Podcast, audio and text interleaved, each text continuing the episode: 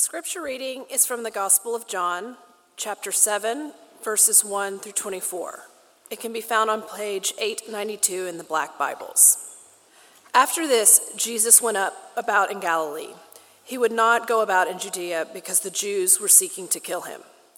Now the Jews' feast of booths was at hand.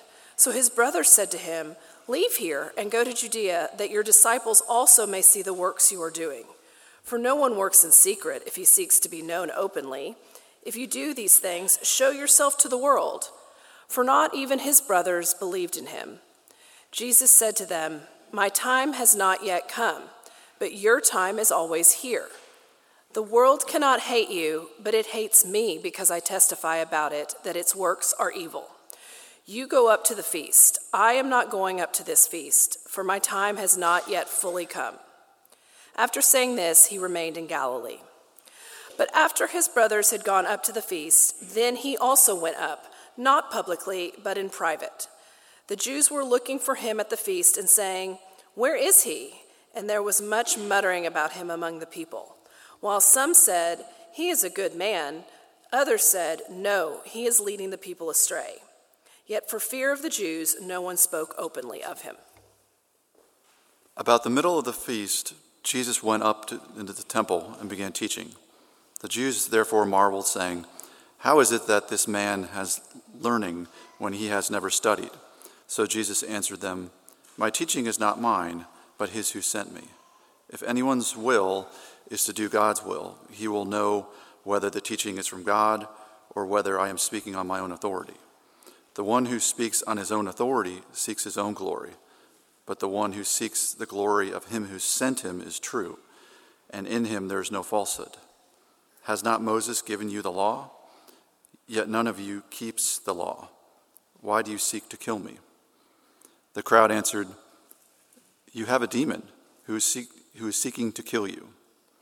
Jesus answered them, I did one work, and you all marvel at it. Moses gave you circumcision, not that it was from Moses, but from the fathers and you circumcise a man on the Sabbath. If on the Sabbath a man receives circumcision, so that the law of Moses may not be broken, are you angry with me because on the Sabbath I made a man's whole body well? Do not judge by appearances, but judge with right judgment. The word of the Lord. Thanks, Leslie and Wes, so much. And good morning again to you. Um, I don't know why John invited me to preach on the day that he announced a $900,000 increase to the budget. You can interpret that uh, as you will, but be that as it may, let me, uh, let me open us in prayer as we look into God's Word. Let's pray. Father, we do thank you for sending Jesus to accomplish your will in bringing redemption to us through faith. We pray that in light of your words, Jesus, here, that we would judge you with right judgment. As we look into your word this morning, we ask it in your name. Amen.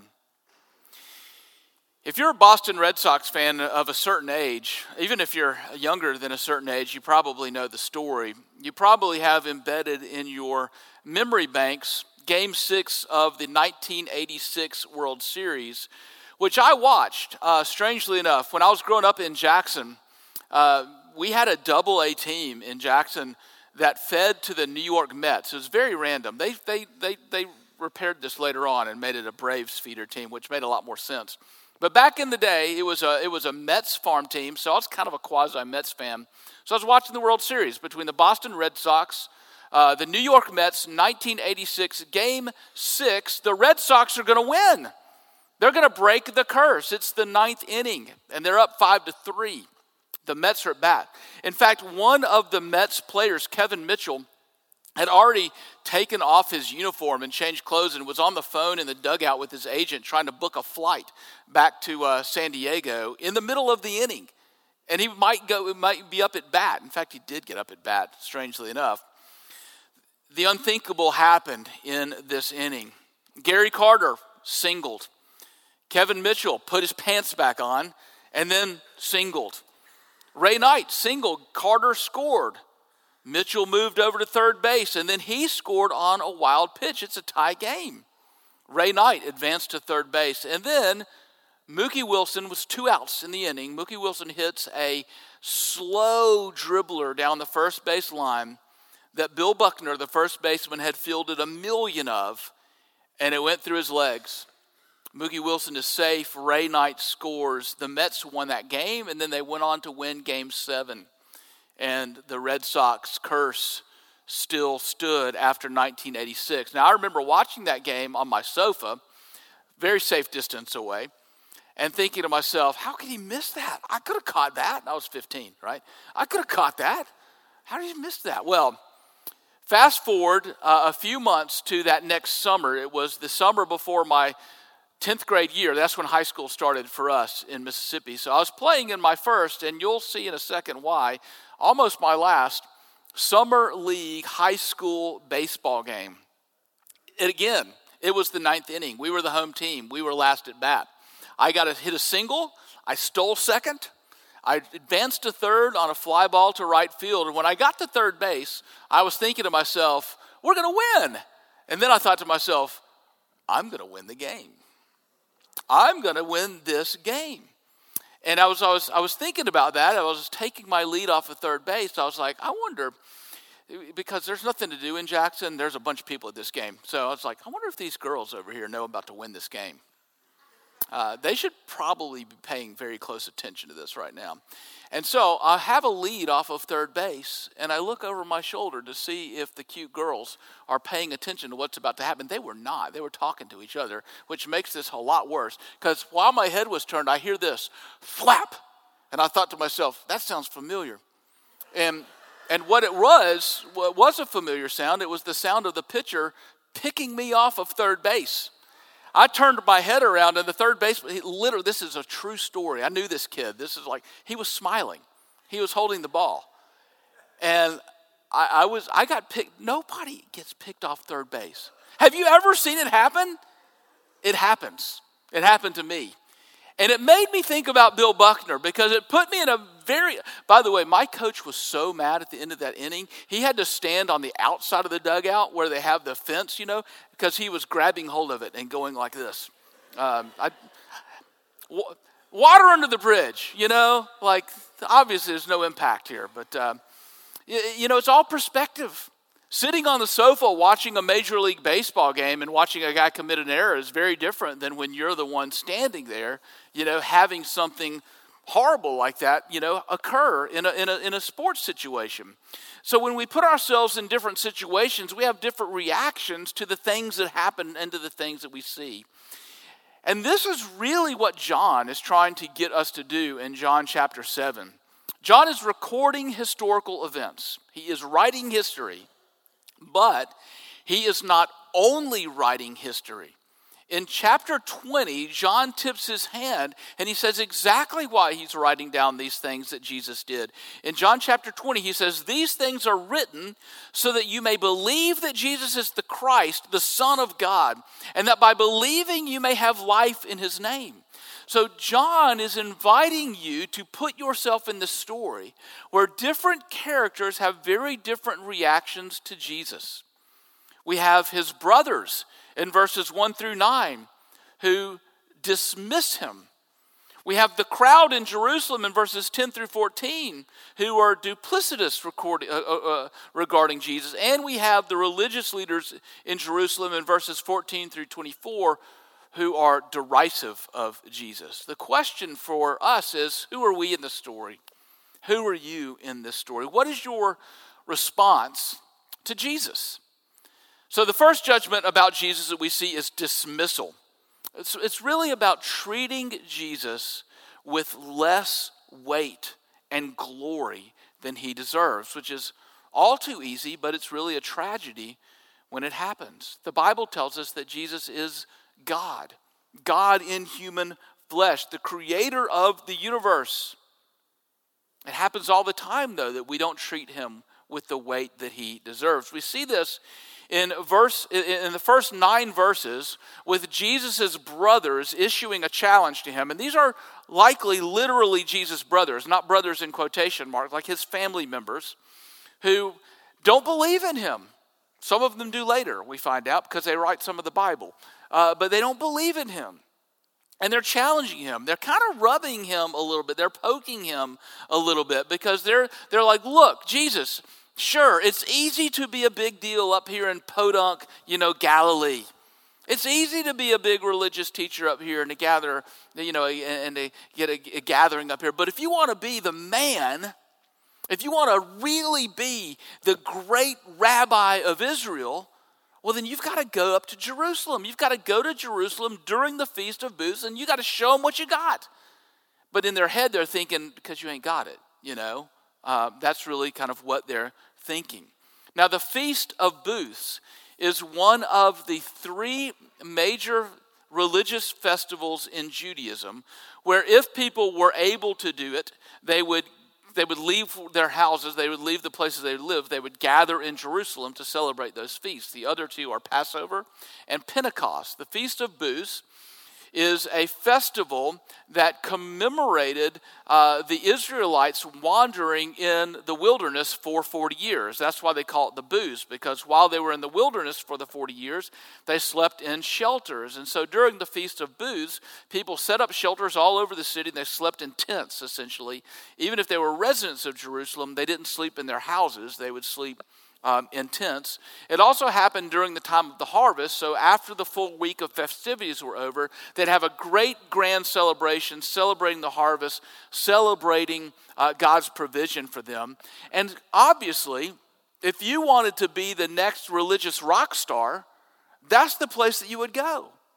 You know, if I can make it there, I can make it anywhere. I'm going to the Feast of Booths. I'm going to Jerusalem, baby. You know, but and that's what and that's what um, you know, Jesus' brothers were trying to get him to do. But what Jesus said is this no, no. First of all, you don't understand my agenda. And second of all, I'm not following your agenda. I have come to do the will of my Father. I will go to Jerusalem in my own time and for my own purposes and not for yours. That's really what he means when he says he's not going to go up to the feast in verse 9. He basically means, I'm not going up at your timing to do what you want me to do. So he shows up late, actually. He does go to the feast, but he shows up late for his own purposes. The main problem here is that his brothers are treating him lightly not treating him as the Messiah who came to bring redemption to all things, but treating him as a worldly religious leader who had in his own mind his own religious reputation and what he could gain in this world. But there was no weight to it, there was no glory, there was no trust, and there was, as John tells us, absolutely no faith. Just think about that for a second. I mean, how used to we are, are we right now to, to the name of Jesus being taken lightly? Without weight, without honor, without glory. Think about all of the media we consume. And I mean, all of it from TV to movies to podcasts to magazines to newspapers to YouTube to Twitter to Instagram to Facebook to TikTok, everything. Just think of all of the ways that the name of Jesus is treated without weight. I was. Um, a couple of months ago in December, I was in a waiting room and I was flipping through a national magazine, a well known national magazine, and in that magazine, they were interviewing uh, various men who were uh, famous or kind of powerful, and they were basically asking them for advice on how to thrive in the new year. You get to the end of that, kind of flipping through that interview, and the writer did a fictitious interview with another character. He did an interview with Jesus H. Christ on his advice for how we can thrive in the new year. And the very first question this interviewer asked fictitiously of Jesus was what the H stood for in his name. And, and Jesus, in quotation marks again, said, Nothing. It's essentially like Ulysses S. Grant, it's just there for like affect. That's treating the name of Jesus lightly. That is making light of the name of Jesus. Contrast that to the way that he is written about in the scriptures. There's a reason that these words sit over uh, the, the head of, uh, uh, of, of, of whoever is preaching every single week so that you can see it. To the Lamb be blessing and honor and glory and might forever and ever. His name is weighty. And we dismiss him when we do not treat his name with the weight that it deserves. What about you in your life? Where are places in your life and maybe in your heart that you are dismissive of Jesus and don't treat him with the weight and honor that he deserves? You may not even, it may just be subconscious to you because, in many respects, it's just kind of the air that we breathe, right? Maybe that there are times that you just want to hold back certain parts of your life from him. Like you're willing to give Jesus or you know certain parts of your life but there are there are things that you kind of want him to leave you alone on. You're fine to give him weight on sunday morning in worship but when it involves doing what you know you need to do doing what you know it takes to be accepted by your friend group at school for example maybe you don't want him interfering in that. Maybe you want him to kind of stay away from that. Maybe you're dismissive of him in that. Um, it's easy to be dismissive of Jesus. The second judgment we see about Jesus in this passage is duplicity. And by duplicity, I mean that we tend to change our judgment about who Jesus is based upon our current life situations. That's just a natural part of being human, and it happens in this passage. If our lives are going smoothly, uh, we're, we're, we're, we we can feel very close to Jesus, but if there are things that are hard that are going on in our lives, maybe we believe things about him that aren't true. We see this kind of duplicity with the crowd, the regular crowd of people. And by the way, when John uses the word Jews, uh, the Jews were seeking to kill him, he's not saying that every Jewish person in Jerusalem was trying to kill Jesus. He's using that as a shorthand euphemism for the religious leaders in Jerusalem, a very specific group of people. Most of the people were of the crowd, and they were just kind of like, I've heard of this guy, you know, like what, what, what do we think about him? That's what he's talking about here in 10 through 14. Because some of them say he's a good man, some of them say he's leading the people astray. The question is, what's the criteria that they're using to make those judgments? Now, the text here in John 7 is not explicit, but the good news is that we didn't just parachute right into John 7. There's context from John 6 and John 5, which John draws into this passage. So, most likely, these judgments about Jesus are either things that these people saw for themselves or heard for themselves, like the feeding of the 5,000 men plus all of the women and children, or the really hard teaching about Jesus being the only way to God that Jesus made, or they heard about that teaching. You know, John 6, as we talked about last week, uh, has that report. After this, meaning the really hard teaching that Jesus gave to that crowd, many of his disciples turned back and no longer walked with him. Now, because the Feast of Booths was such a huge festival, surely there were people there that either were, were, were, had attended that or had heard about that. And so some people are saying, yeah, he did this really cool miracle while we were sitting out in the field and he made all this food and he gave it to us and none of us were hungry anymore. He's a good man. And some people say, well, this guy said, if you don't eat my body and drink my blood, you can't have eternal life. He's leading the people astray, right? That's, that's, that's the context. It's their personal perspective, right? I, I don't want to burst anyone's bubble because I'm just as much a fan of, uh, of the sound of music as the next guy. I, I'm a fan, I love it. But it drives me crazy the song that Maria sings after you know she and Captain Von Trapp have finally kind of, you know, gotten over their little song and dance and professed their love for each other. And Maria sings this song about how this could be, how this wonderful thing could happen in her, her life, right? Nothing comes from nothing, nothing ever could. So, somewhere in my youth or childhood, I must have done something good. And I go, no, no. I found the love of my life. God loves me. I lost the love of my life. God hates me. Perspective, right? That is a part of our own hearts. Duplicity. The final judgment that we see about Jesus in this passage is derision. And derision is outright hostility to Jesus. And it is what we see in the dialogue between Jesus and the religious leaders that happens beginning in verse 15. Now, to understand what's going on here, we have to go back even farther in John to John's healing of the man on the Sabbath day. This is in John chapter 5. There was a man who could not walk. He was sitting by the pool, and uh, the legend went that if the pool bubbled up and you were the first person to get into it, you would be healed. But he couldn't move, and he couldn't get in that pool, and he had been sitting there for years upon years upon years upon years. And Jesus just comes up to him and says, Do you want to be healed? Take up your mat and walk. And he's healed by the word of Jesus. He takes up his mat and he's walking, and the Jew, and the religious leaders who were there by that pool looked at him and said, "Hey, who told you you could carry your mat on the Sabbath day?" Well, the guy who healed me. They missed the healing part. And then, well, who is this person leading you astray? They're still mad about that. That happened a while back. That was in Jerusalem. Jesus had already gone back to Galilee, come back to Jerusalem.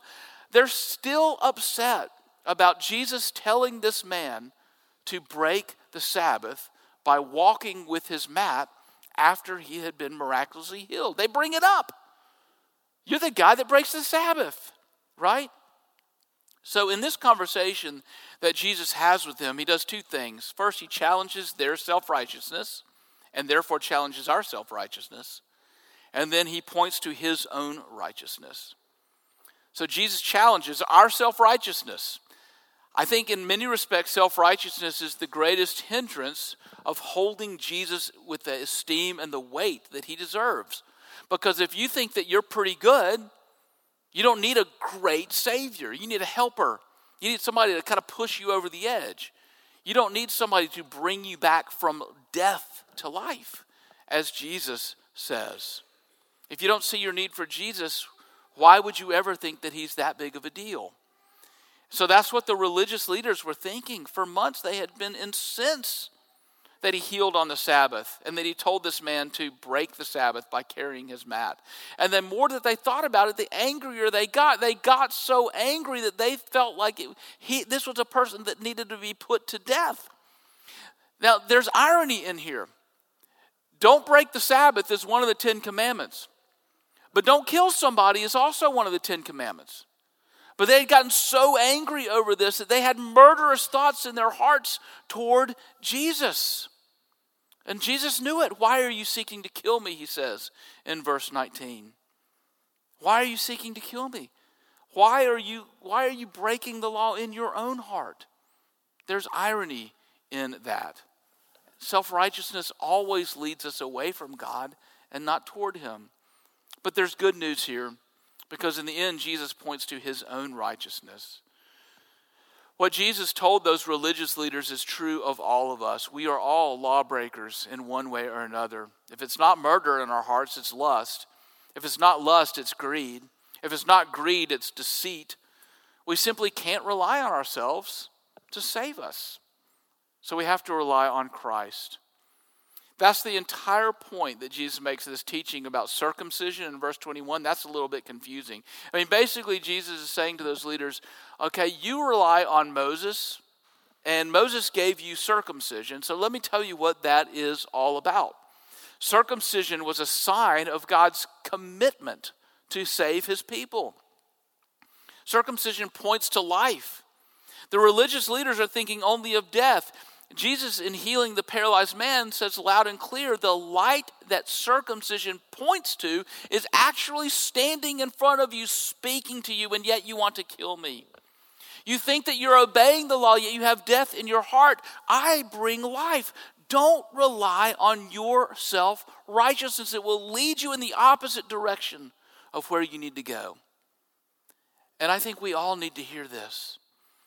Maybe you came to church this morning with a massive burden of guilt on your shoulders. Maybe even this week, maybe even over this weekend, you feel incredible guilt over something that you did, something you promised yourself that you were not going to do, something whose results left you empty and ridden with guilt.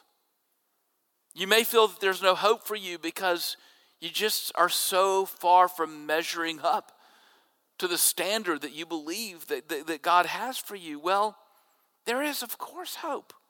There's great hope for you. Not in your ability to measure up to the standard, but in Jesus' ability to measure up the stand, to the standard and to gift that measuring up to you by faith in Him. But it's also possible that you're here this morning kind of thinking thoughts the other way. You're thinking maybe, you know, if there were just a lot more people out there in the world like me, the world would be a lot better place. It'd just be a lot, it'd just be a better place if more people were just like me. And in those ways you're thinking that the problem in the world is all out there. Jesus is saying, "No. It's in here. It's in here and if you don't see that, you'll never come to me and if you never come to me, that will be a great tragedy." to us who struggle with self righteousness, and I put myself in this camp too, Jesus says, I can show you a million ways that you break my law. I can show you a million ways that you break my law. Don't rely on your own righteousness, it will take you the wrong direction. Rely on my righteousness. So, where are you in the story tomorrow? Maybe somewhere along that path, struggling with dismissal of Jesus, not holding his name with the weight and the honor and the glory that it deserves to be held in. Maybe struggling with duplicity, waxing and waning your, your life in Christ, just riding the waves depending on how your life is going, or maybe even outright struggling with derision, rejecting him. We're all somewhere in there. But Jesus is faithful. Your life your eternal life is not based upon your ability to measure up to the standard. It is based on Jesus' faithfulness and not yours and not mine. His call for all of us is to respond with faith and with thanksgiving. Let's pray. Thank you, Jesus, for your faithfulness. Help us to respond to it. Help us to treasure it. Help us to hold your name with weight and honor and glory and thanksgiving. And we ask it in your name. Amen.